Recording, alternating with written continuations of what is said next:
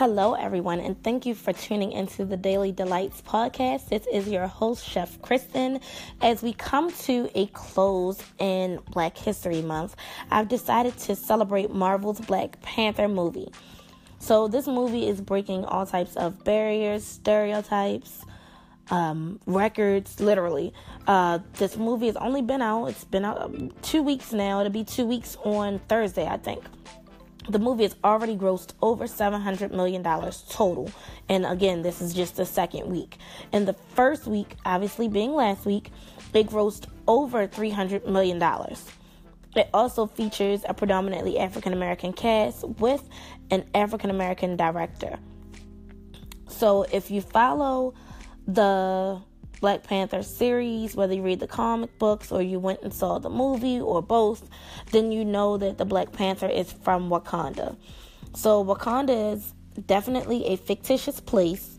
However, there's been an ongoing joke um, on social media where people are saying like, "Hey, I'm moving to Wakanda. I'm going to visit Wakanda. Like, we're going to Wakanda." Um, I think it was Delta Airlines in Atlanta even kind of got in on the joke and kind of posted on their board like, "Hey, we have flights to Wakanda," and had a whole like thread going on there t- um, on Twitter where they, you know, had celebrities, Lupita Nyong'o from the movie, who was an actress, even joined in. You know, they were making jokes about it. So, long story short, if we were to look at um, the features geographically from the movie, as well as kind of bringing it to where it would be if it were to exist in real life. It would actually be recognized as the point where Uganda, Kenya, Ethiopia, and the South Sudan meet, which is better known as the Ilemi Triangle.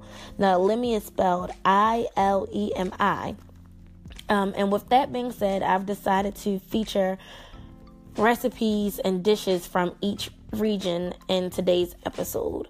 Also, a little later in the episode, I'll actually also be featuring two female African American chefs who definitely are not as well known as one would think. Um, they're definitely something to aspire to, some some people to be intrigued by. Um, one chef in particular, her resume is just extraordinary to me. Um, she broke a lot of records and barriers as well.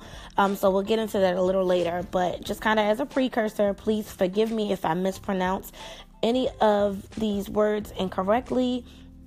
Definitely mean no disrespect.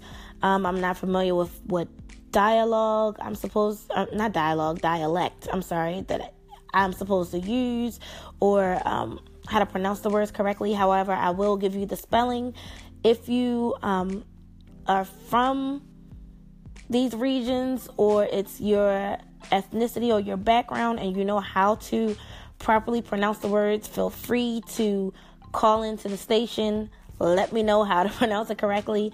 I definitely um, would rather pronounce it correctly than incorrectly. So, moving on. Uganda is the first region that we'll be looking at, and the dish featured from Uganda is a chicken stew. Now, Uganda is in the eastern region of Africa, so the recipe for the Ugandan chicken stew is as follows You will need one fryer chicken, cut and chopped. You will need four tablespoons of oil one large sliced and diced onion. You will need two to three tomatoes that have been peeled, cut, and sliced into ace. You will need two potatoes sliced and peeled as well. You will need one teaspoon of salt and a half teaspoon of pepper.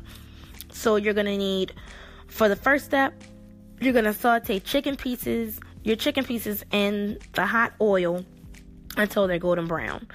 Then you're to add your onions, tomatoes, potatoes, salt, pepper, and enough water to cover the ingredients.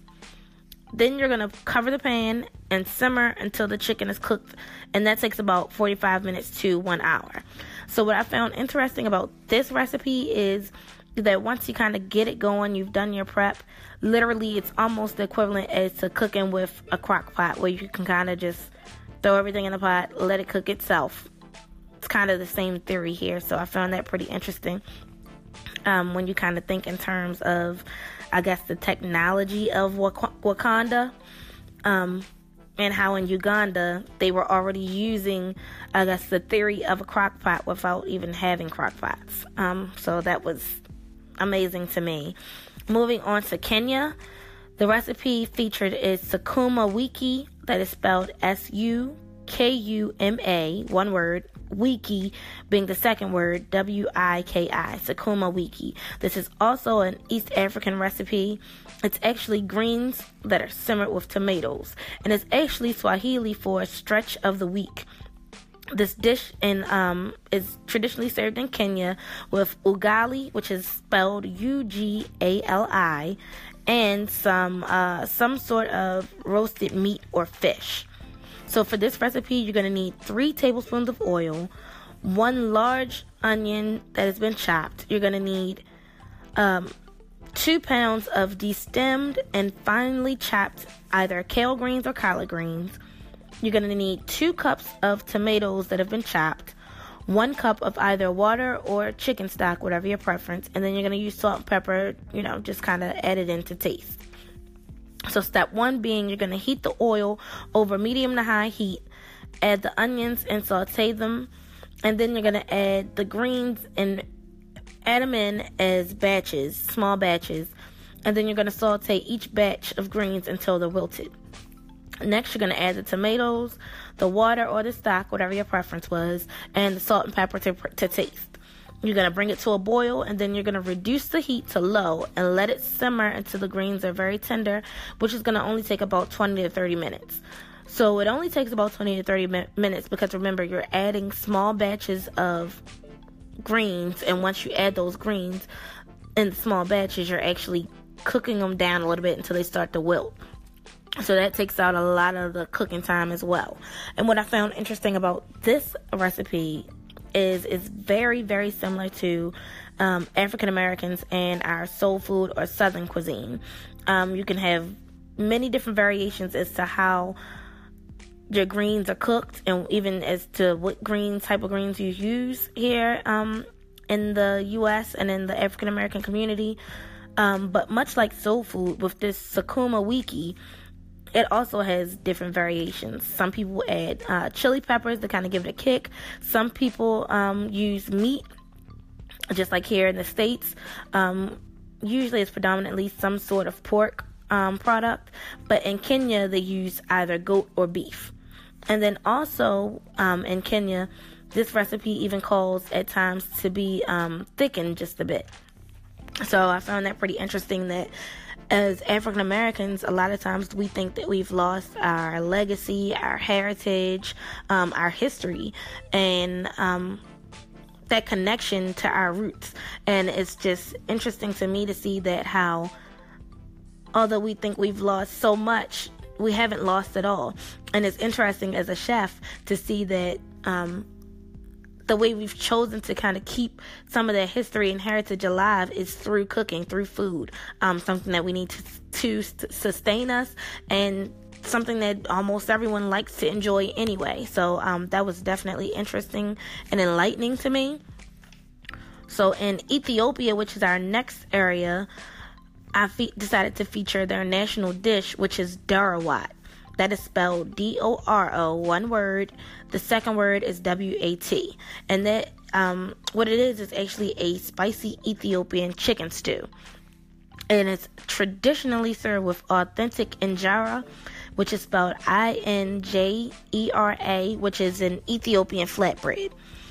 So if you try this dish and you like it, try um, Sega Wat, which is S E G A, one word, the next word being spelled W A T, which is just as infamous, it's just not their national dish.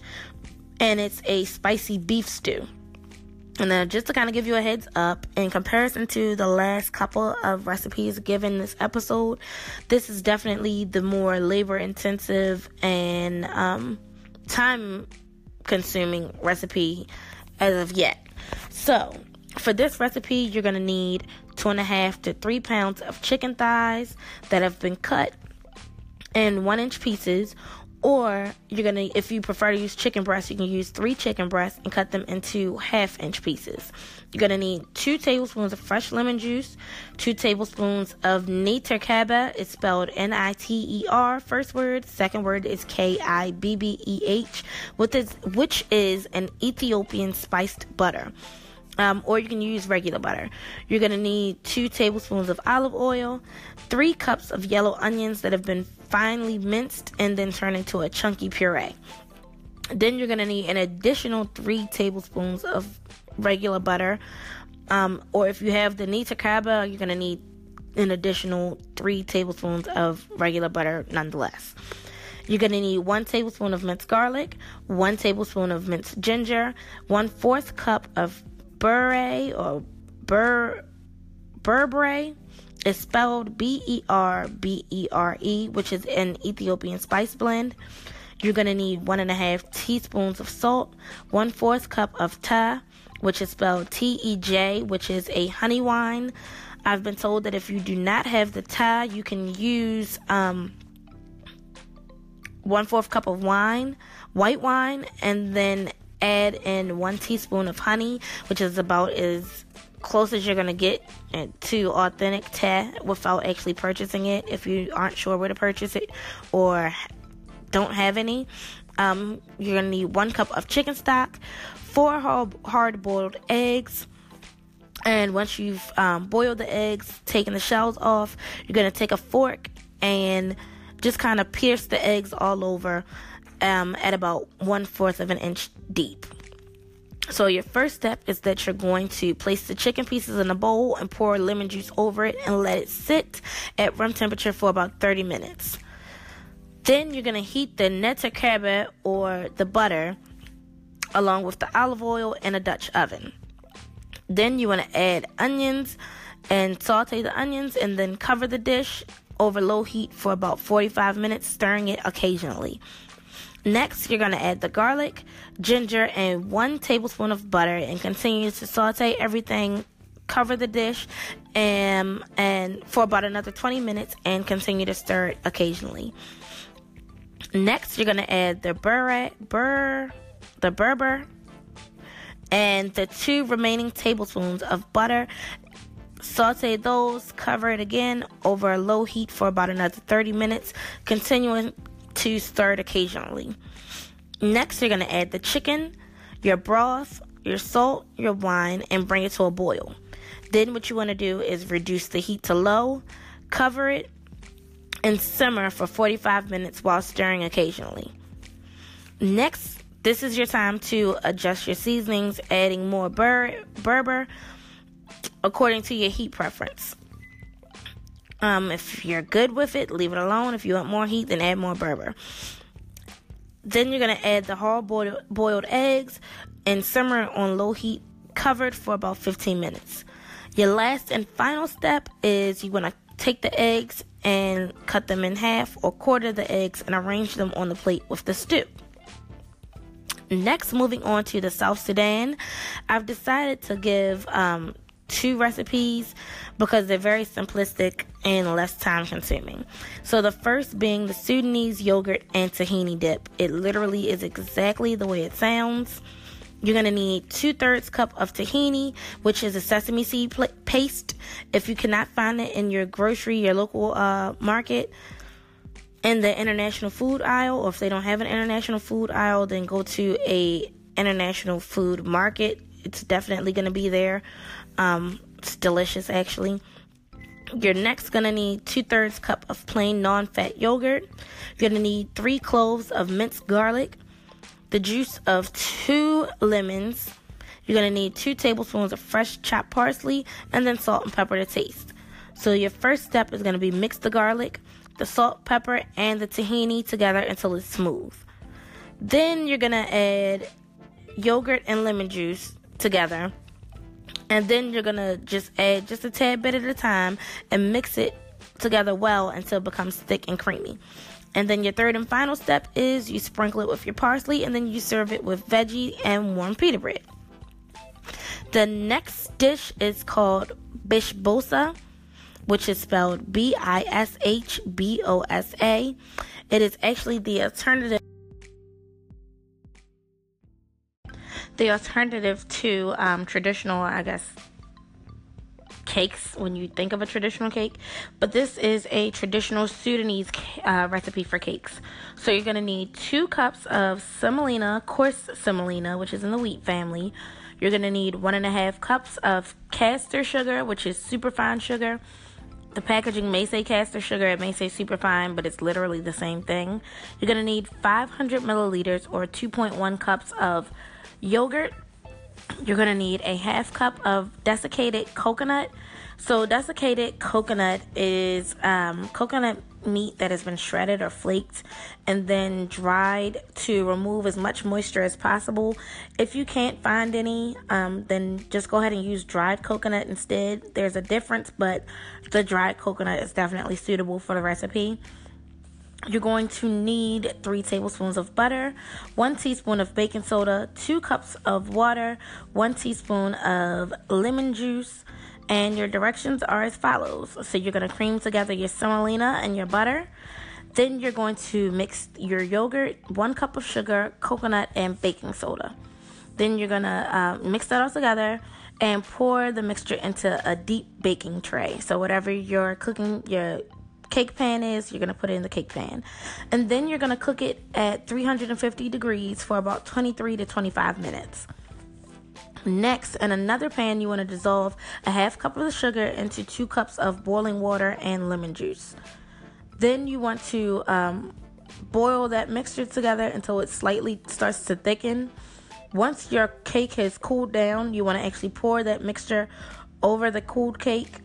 And then, your last but not least, you can let once the icing cools down, go ahead and slice the cake and enjoy it.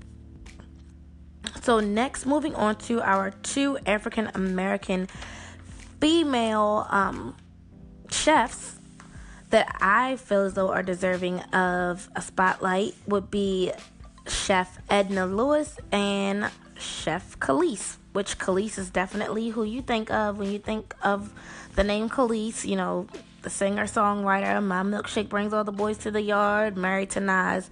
That very same Kelis. Yes, she is a legitimate chef. So starting with Edna Lewis. She was born April 13th, 1916, and she passed on February the 13th, 2006. She was a chef and author best known for her books in the traditional Southern cuisine. Uh, she also was the head chef for Cafe Nicholson, which was a cafe or restaurant in New York City. For years, she was. Um, her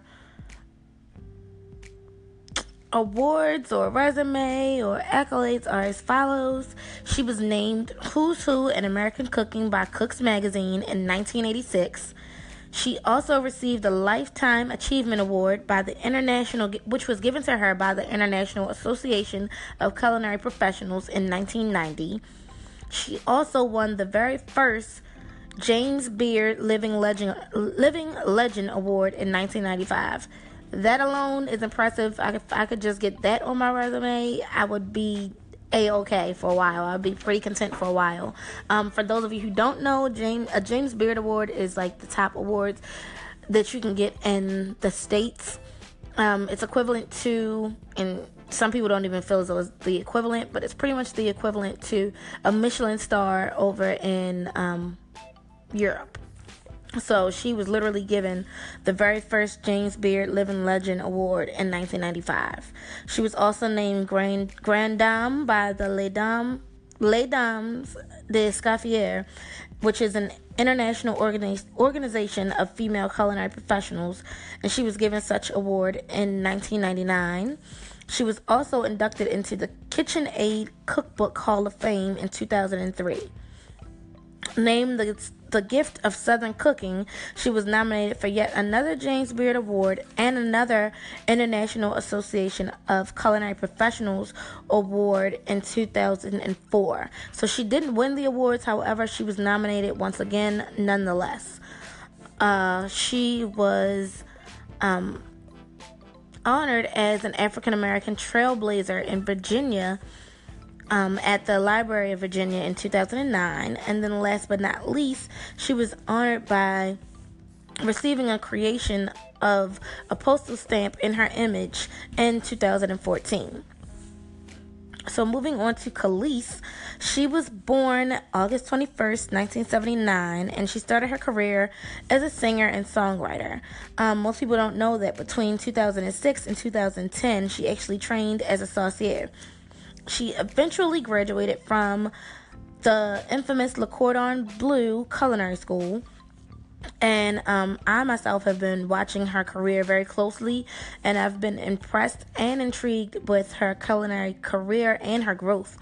Um, but in 2006, she wrote a cookbook with Lauren Pesavento. It's spelled, her name is spelled Lauren, L A U R E N. Pesavento is P E S A V E N T O, um, who actually, her resume is pretty extensive as well. Um, she's worked with a number of award winning chefs, um, either helping them co write their cookbooks or editing their cookbooks. Um, so, again, that's another notch on Kelis's belt. 2006, she actually wrote a cookbook with Lauren, um, which, like I said, that just to be able to have that opportunity is pretty amazing.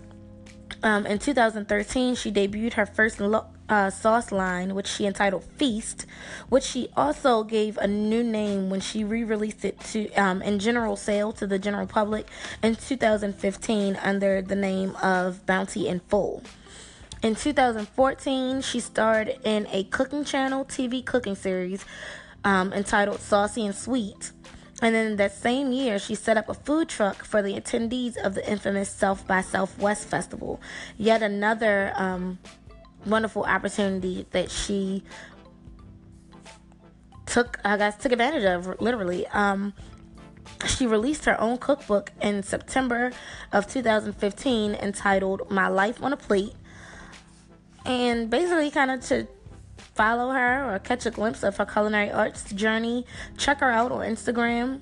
Um, her page is under the name at Bounty and Full, that is written as one word. It's B O U N T Y A N D F U L L.